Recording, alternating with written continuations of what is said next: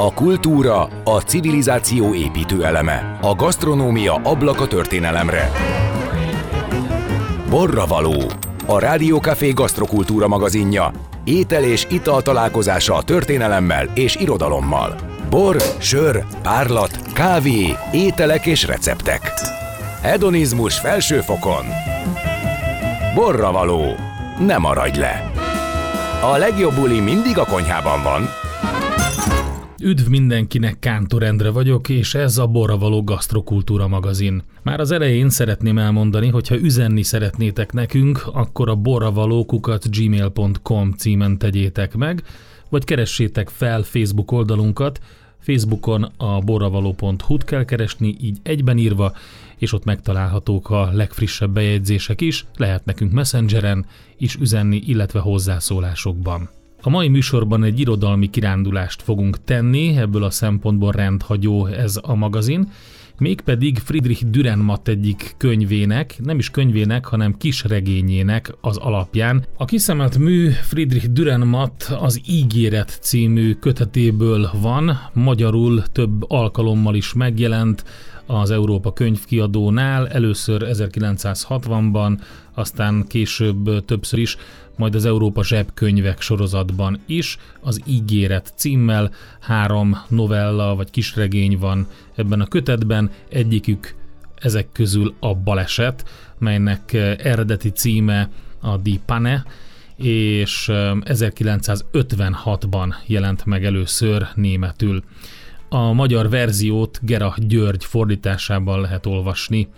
Dürrenmattról ugye nagyon sok mindenkinek um, a színdarabjai jutnak eszébe, és talán a Nagy Romulus, a fizikusok vagy az öreg hölgy látogatása az, ami rögtön beugorhat mm, irodalmi tanulmányokból, még uh, gimnáziumból de egy kicsit helyezzük el Dürrenmattot azok számára, akik nem annyira ismerik. Ugye ő Bern kantonban, Konolfingenben, Svájcban született 1921. január 5-én, és Neusattelben 1990. december 14-én hunyt el. Nem csak, hogy író, drámaíró, de rengeteg rádiójátékot is készített, illetve élete végén képzőművészettel, grafikával foglalkozott, nagyon nagy tárat hagyott hátra. Amikor elkezdett írni, akkor a kezdeti éveiben anyagilag nem jött ez sikerrel, tehát anyagilag nem hozott sikert a fiatal írónak. 46-ban házasodott meg egy színésznővel, Lotti Geislerrel, és akkor Bázelbe költöztek, és ekkor írta, vagy fejezte be a Meg vagyon írva című darabját. Ezt 47-ben mutatták be Zürichben, ezt később újra dolgozta 1966-ban, de alapvetően ez nem volt még sikeres éveinek a sora, már mint a 40-es évek. Um, 1948-ban mutatták be a második színművét, a Der Blinde, tehát a Vak címűt, és mind a kettő az előző is, a Meg vagyon írva és a Vak is elég csúnyán megbukott.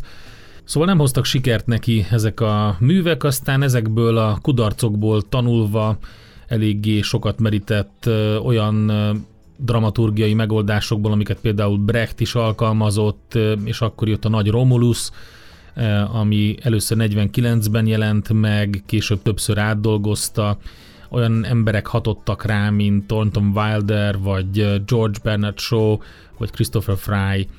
És a következő darabja viszont a Mr. Mississippi házassága, amit 52-ben írt meg, és akkor mutatták be először, vagy hát akkor került ki először, Később ezt is többször átdolgozta, minden esetre ez hozta meg számára az első nagy átütő sikert, ezt bemutatták Münchenben 52-ben, New Yorkban 58-ban, Londonban pedig 59-el egész nagy sikerrel játszották. Ezután jöttek azok, amiket már említettem, ugye az öreg hölgy látogatása, meg a fizikusok, és ezek voltak az első olyan darabok, amikkel megismerkedhetett Kelet-Európa, tehát a vasfüggönyön túli országok is, és meg is hódította ezeket az országokat Dürrenmatt. Amit lehet, hogy kevesebben tudnak róla, hogy nagyon, nagyon jó krimiket is írt, és az ígéretben, ebben a három kisregényben is a bűnről van szó, valójában, hogyha belegondolunk, akkor csak formailag lehet ezeket krimiknek nevezni a tematika miatt, de ezek inkább lélektani regények, és nem azonban a hangsúly, hogy a gyilkost megtalálják, bár ilyen is előfordul, hanem alapvetően a bűnről szólnak, a bűn elkövetéséről, a motivációról. Szóval egy teljesen új aspektusban mutatta be a krimit, és hát nyilván a fordulatos és izgalmas a cselekmény, de a társadalmi és a lélektani motivumok talán a legfontosabbak és ezeket lehet nyomon követni. Szóval egyébként is Dürrenmatt művei az erkölcs politikai paradoxonok kérdéseit feszegetik, és mindig egy picit feszegetik a határokat, és hirtelen fordulatokban vannak, megpróbálja az olvasó néző figyelmét különböző eszközökkel fenntartani. Ezért figyeltem fel a balesetre is, mert hogyha azon kívül, hogy egy zseniális kisregényről vagy novelláról van szó, amiben maga a történet is nagyon érdekes és elgondolkodtató.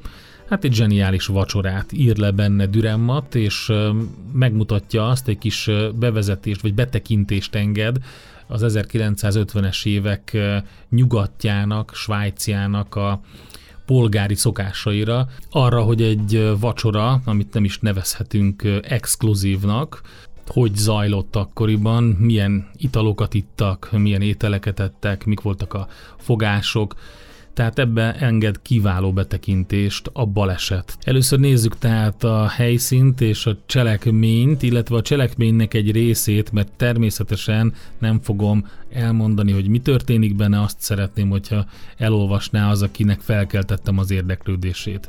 Azzal kezdi a novellát Düremat, hogy van-e még megírható történet? E defektelteli világban, ahová utunk vezet, a poros járdaszegély mellett sorakozó bellicipő, Studebaker, ice cream reklámok és pórójárt áldozatok sírkövei mellett akad talán még egy-két olyan elmondható történet is, amelyben az átlagember arcából az emberiség tekint reánk, a baj minden szándékosság nélkül általánossá válik, és az ítélet, az igazságszolgáltatás, és talán a bocsánat is felvillan, hála egy részeg ember véletlenül odapottyant, sokat felfogó, sokat visszatükröző monokliának. Így indult tehát a felvezetése ennek a novellának, és meg ismerkedünk nagyon hamar a főszereplővel, Alfredo Trapszal, aki szakmája szerint textiles, 45 éves, kissé pocakosodó, kellemes, küllemű, meglehetősen jó modorú férfiú, akinek idomítottnak tetsző jól neveltségén, mintha valamilyen primitív házaló tempó szűrődne át.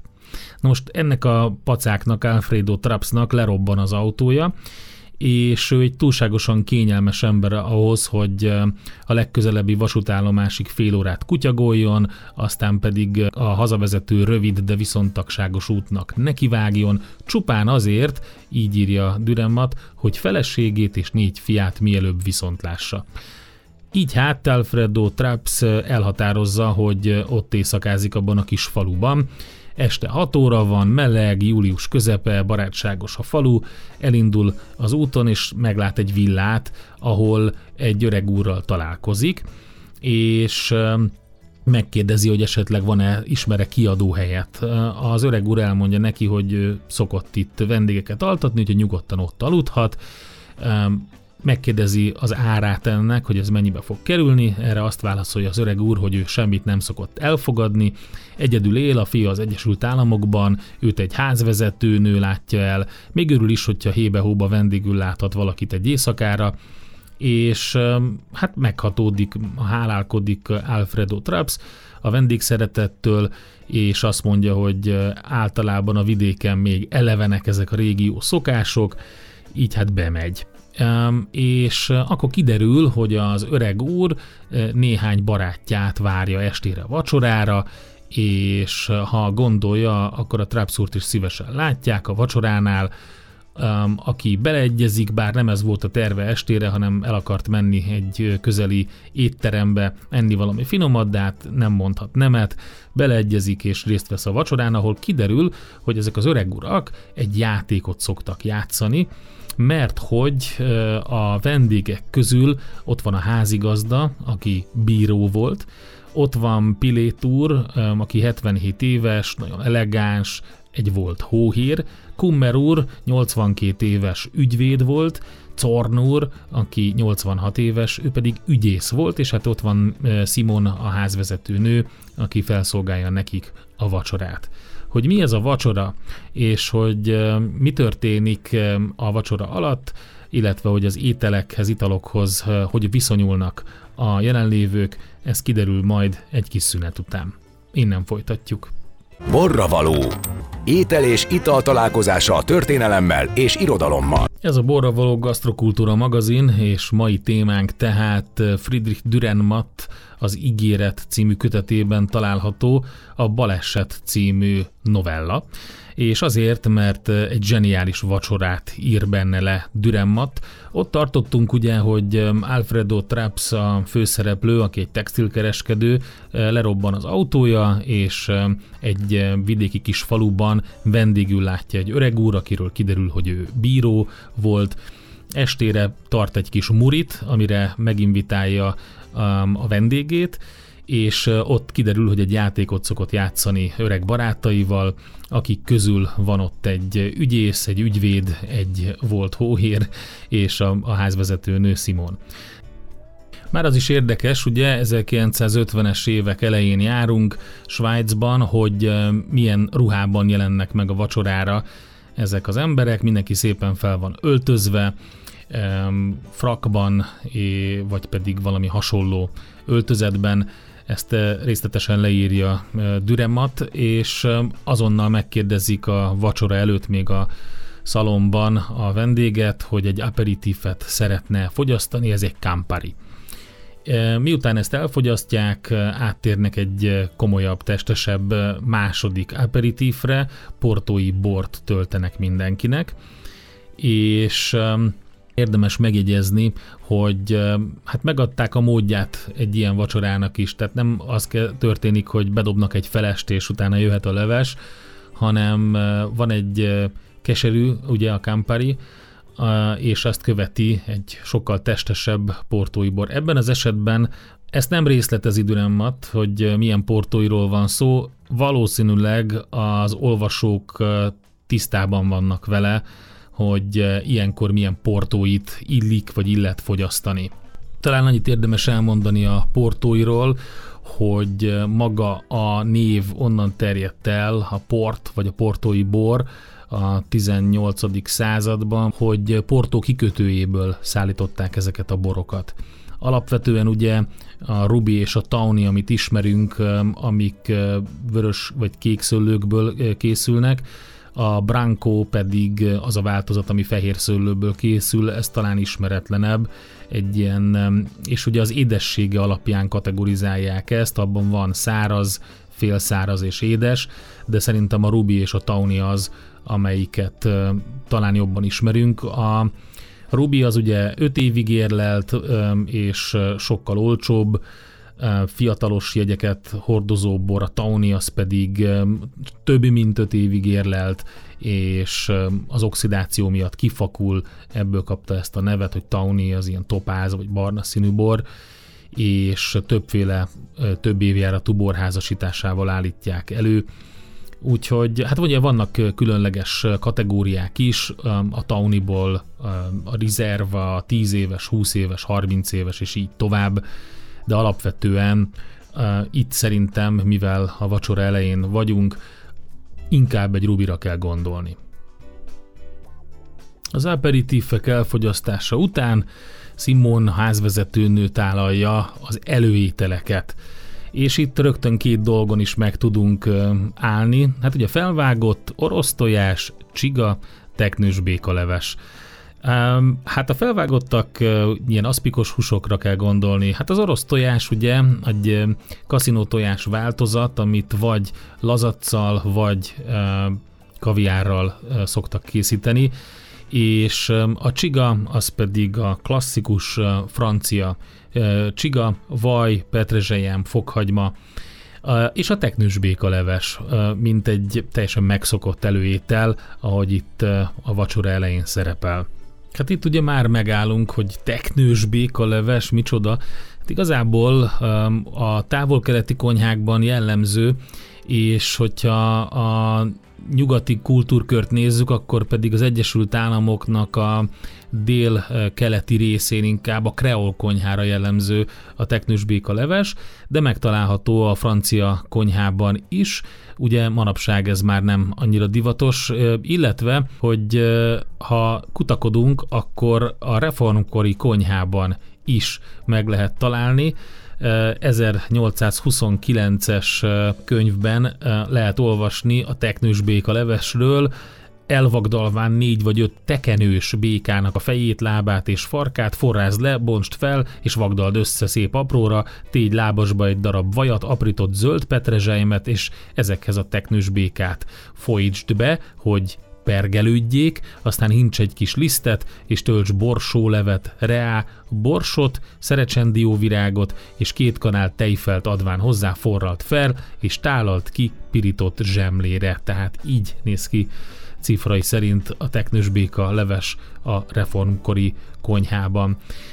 Ez valószínűleg egyébként stimmel, a franciás vonalat viszi, nem pedig a, azt a fűszeres kreol vonalat, ami Amerikában honosodott meg. Menjünk tovább akkor, mit isznak ehhez a teknősbéka leveshez, illetve a felvágotthoz? Hát pesgő najsatteli bor van említve, és rögtön a halat is hozza Simona a házvezető, ami pedig pisztráng és ugyanezt a pesgő najsátteli bort isszák hozzá. Hogy mi ez a pesgő najsátteli bor, hát egy kis szünet után kiderül. Innen folytatjuk. Borra való. Étel és ital találkozása a történelemmel és irodalommal. Ez a Borra való gasztrokultúra magazin, és egy kis irodalmi lakmározást tartunk. Friedrich Dürrenmatt a Baleset című novelláját olvasva egy zseniális vacsora leírásra bukkanhatunk, és azt taglaljuk éppen, hogy mit ettek végig, mik voltak a fogások, illetve miket ittak hozzá. Najsatteri bor, illetve pesgő najsatteri bor már az előételekhez és a második fogáshoz a halhoz is ezt fogyasztják a vacsoránál, és hát ugye, mint említettem az elején, Neuchâtelben vett házat Friedrich Dürrenmatt, és ott élt, tehát ezt a bort, illetve az ott felelhető borokat igen jól ismerte. De hogy hol van ez? És uh, ugye Svájcról van szó, Berntől um, nyugatra, és az úgynevezett három tó körzetéhez tartozik. Neuchâtel az egy appelláció Svájcban. Lényegében a kanton nevét vette fel. A legismertebb szőlő, amiből bor készül, az a Pinot Noir ebben a régióban, de ezen kívül felelhető Chardonnay, fűszeres Tramini, Müller Turgau, Pinot Blanc, Szürke Barát, Sauvignon Blanc és Viognier is, de alapvetően csak azoknál a boroknál nem kell megadni, hogy milyen típus, tehát milyen szőlőből készült a címkén, amiket Pinot Noirból, Chasselából készítenek, vagy pedig pesgőborok. Na most a pesgőborok ugye azok lehetnek valamelyik fehér fajtából, de valószínűleg inkább Pinot Noirból vagy Chardonnayból készültek. Ebben az esetben ha Pinot Noir, akkor is fehér borról kell beszélni, vagy pedig Chardonnayról. Szerintem a, ha tippelni kell a kettő közül, akkor a Pinot Noirra tippelnék, mert a vacsora elején vagyunk, a Chardonnay azért egy kicsit testesebbet jelentene, bár ugye ez azért régiónként eltérő, tehát inkább ez egy ilyen tippelgetés, találgatás. Valószínűleg az egyik a kettő közül ez a pesgő najsatteli bor, amit az előételekhez és a pisztránkhoz isznak. Ott tartottunk tehát, hogy elfogyasztottak két aperitívet, egy kamparit, egy portói bort, ott is találgatni kellett, hogy milyen portóiról van szó a vacsora elején, mert Dürrenmatt nem írta le pontosan. Az előételeknél már tudjuk azt, hogy teknős béka leves például volt az előételek között, és utána jött a pisztráng, amelyhez pesgő najsetteli bort ittak. A pisztráng után a következő fogás a magyar fordításban kicsit furán vagy furának hangzó tatáros bélszín, ugye ez régies megfelelő, de hát nyilván tatárbélszínről van szó, amit előszeretettel fogyasztanak az előételek után, és a leírásból a novellában kiderül, hogy nem előre bekevert tatárbélszínről van szó, hanem mindenki megkapja a hozzávalókat, és a saját belátása szerint keveri vagy rak bele piros paprikát, vagy nem, használ hozzá tojást, vagy nem. Ehhez a tatárbélszínhez szintén nagysáteli bort isznak. A következő fogás a champignon à la crème, és itt egy új bor kerül az asztalra, a Reserve de Maréchaux. Mind a kettőről beszéljünk akkor. Ugye az első maga az étel, ami szerintem viszonylag egyszerűen megfejthető, és biztosan sokan találkoztatok már vele.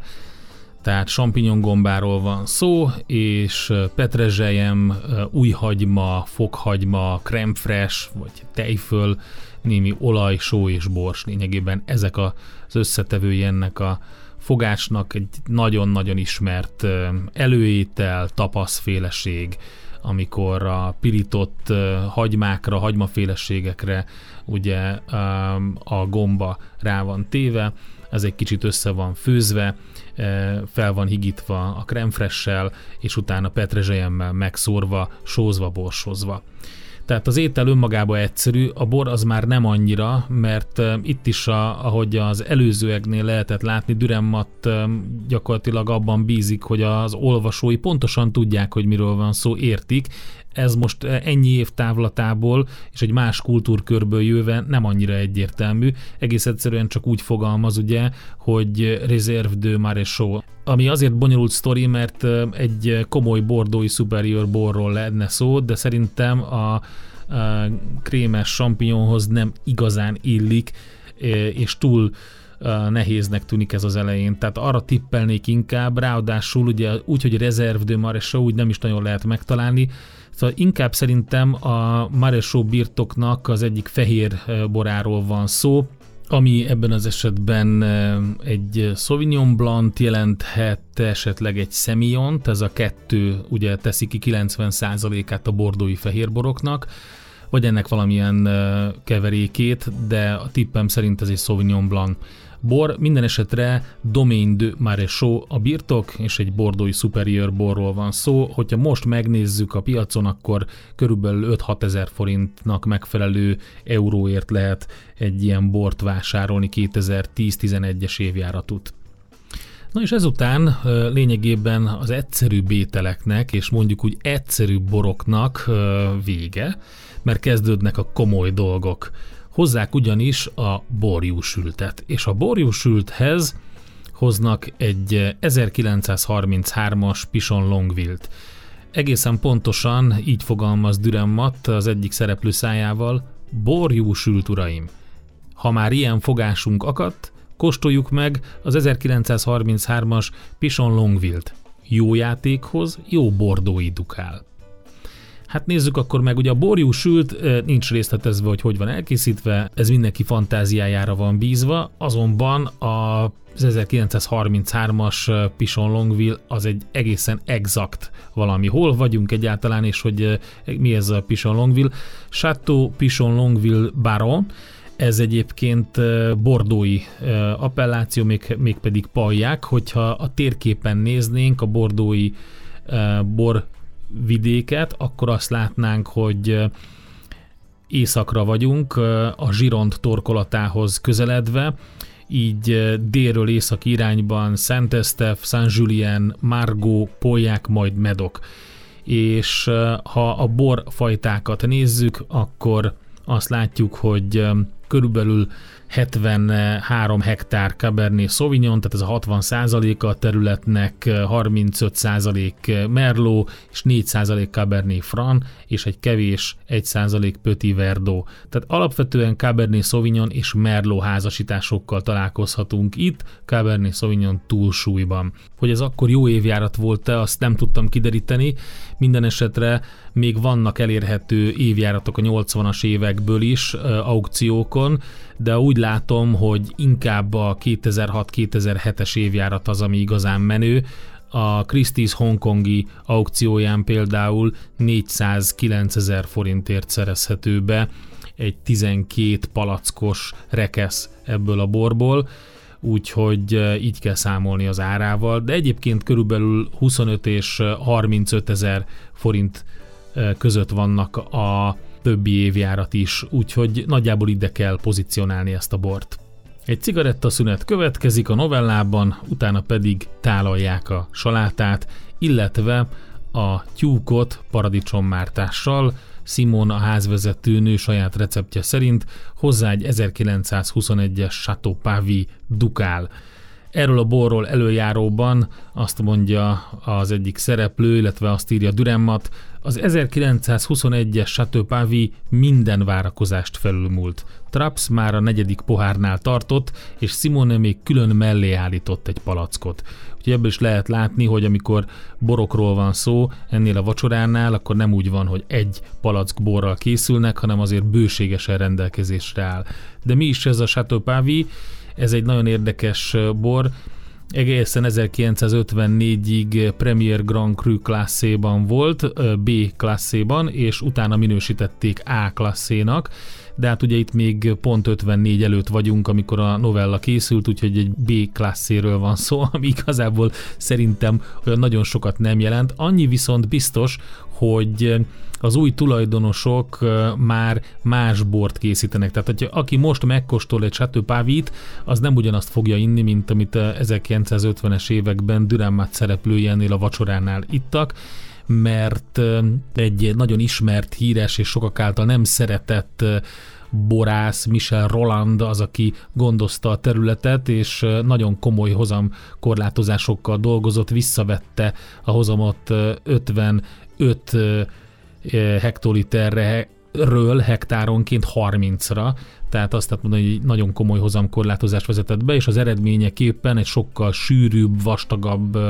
bor készült. Tehát azt kell valószínűsíteni, hogy a mostanihoz képest azért egy hagyományosabb francia bordóiról van szó, és mivel um, Szent Emilionban vagyunk, ezért alapvetően Merlot túlsúly, emellé van Cabernet Franc és Cabernet Sauvignon is általában ezekben a küvékben. Úgyhogy um, a Chateau Pavi 1921. Azért ez már egy magasabb kategóriájú bor, amivel itt találkozunk, mint az előző. Most mi tartunk egy kis szünetet, és a zene után jövünk vissza és folytatjuk. Aki nemrég csatlakozott be, annak elmondom, hogy Friedrich Dürrenmatt a Baleset című novellájában leírt vacsorát nézzük meg, elemezgetjük, hogy milyen ételek és milyen italok fogytak. Borra való. Étel és ital találkozása a történelemmel és irodalommal. Ez a Borra való gasztrokultúra magazin, abban is egy irodalmi kirándulást teszünk, mert hogy Friedrich Dürrenmatt a Baleset című novellájával foglalkozunk, illetve nem is magával a novellával, azt ajánlom mindenkinek, hogy olvassa el, mert zseniális novelláról van szó. Az Ígéret című kötetben jelent meg, és ott lehet hozzáférni Európa zsebkönyvek sorozat többek között. Minden esetre a balesetben van egy vacsora leírás, ezzel foglalkozunk, és eljutottunk a sajtokig, a bor tekintetében még mindig ugyanott tartunk, tehát az 1921-es Chateau Pavi van a sajtok mellé is, és a sajttálat, amikor tálalják, akkor látjuk, hogy van rajta, vagy olvashatjuk, hogy van rajta Camembert, Brie, Emmentali, Grói, Tête de Moine, Vacherin, Limburgi, Gorgonzola. Na most ezek közül már van egy pár, amit ismerünk, amiket nem ismerünk, azokat fejtsük meg.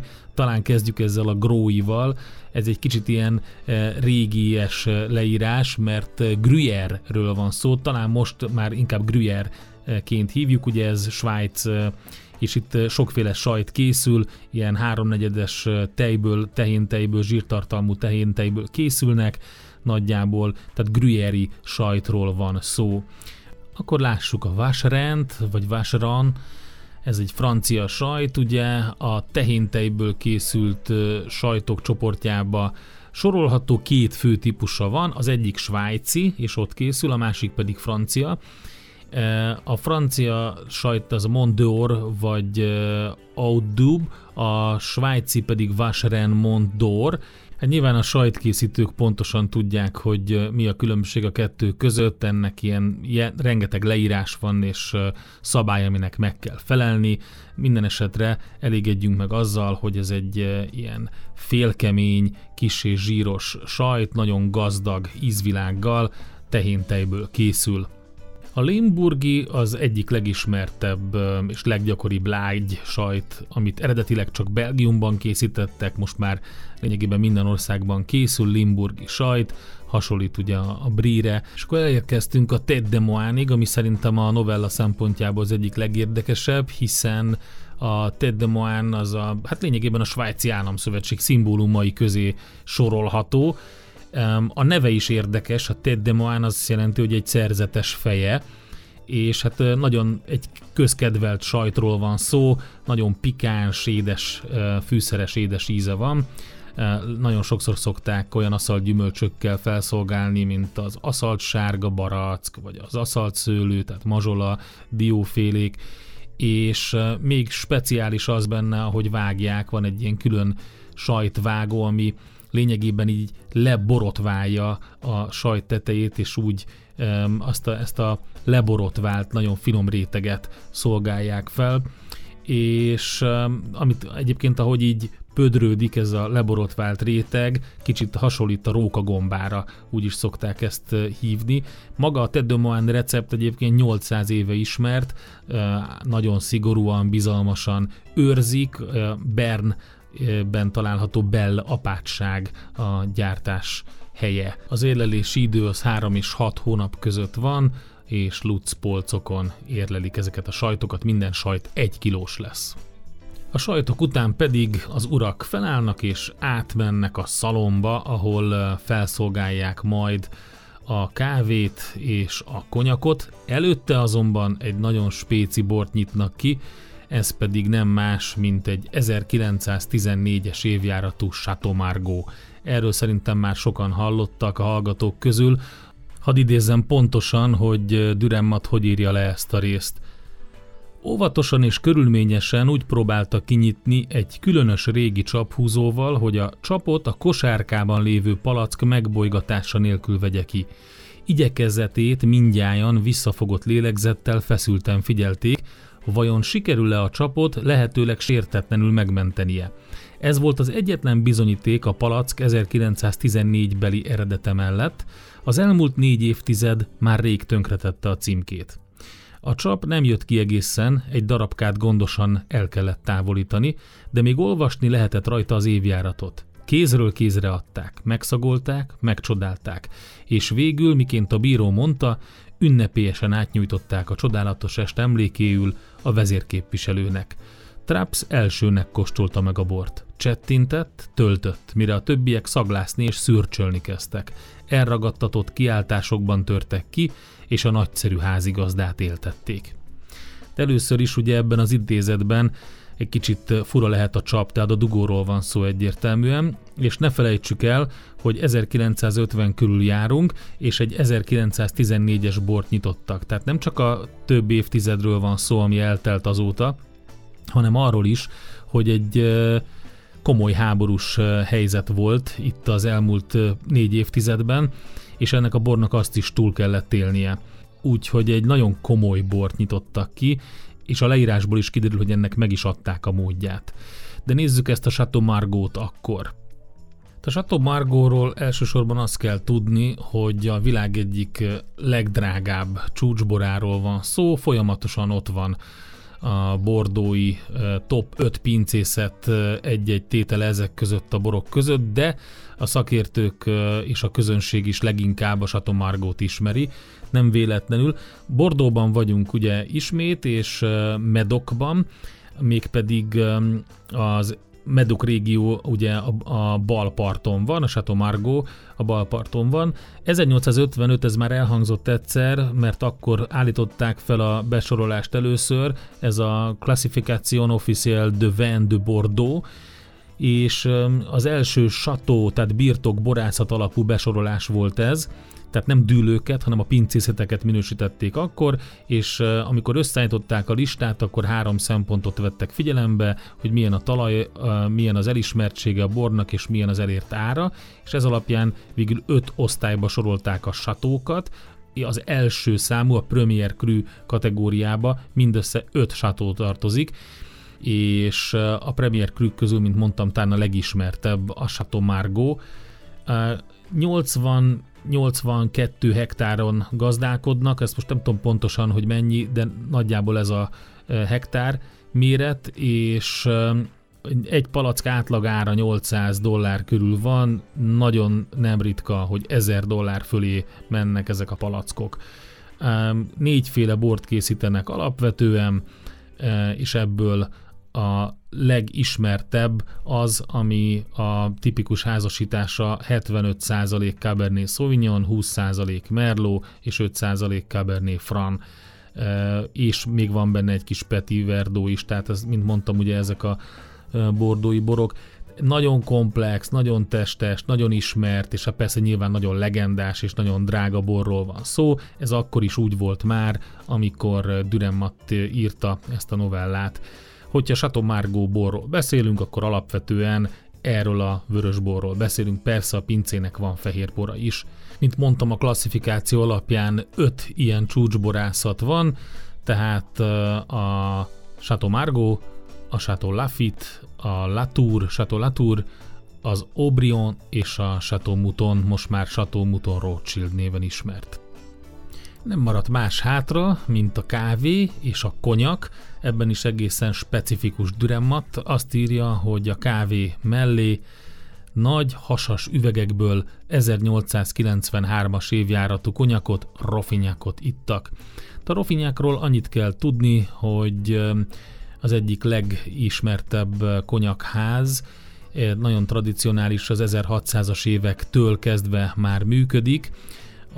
A régiót tekintve, hát itt kicsit, mint a franciáknál mindig bonyolult a helyzet, mert hat különböző konyak régió van a város körül, és ez a Grand Champagne, a Petit Champagne, ugye itt is már rögtön Champagne nevű dologgal találkozunk, de nem pesgőről van szó, hanem a konyak régiókról. Tehát a Grand Champagne, a Petit Champagne, a Borderi, itt ebben a régióban található Borderiben a Rofinyák konyakház, és hát ez az egyik legkisebb régió eleve, ez pont a várostól északra van, ezután a Finboa, a Bomboa és a Boa Ordinaire van, ezek a kevésbé szeretett régiók, tehát ahogy belülről haladunk kifelé, úgy változik az ára is ezeknek az italoknak. Maga a borderi azért viszonylag egy jó terület, úgyhogy az 1893-as évjáratú Rofinyák konyak az egy drágább konyaknak minősül.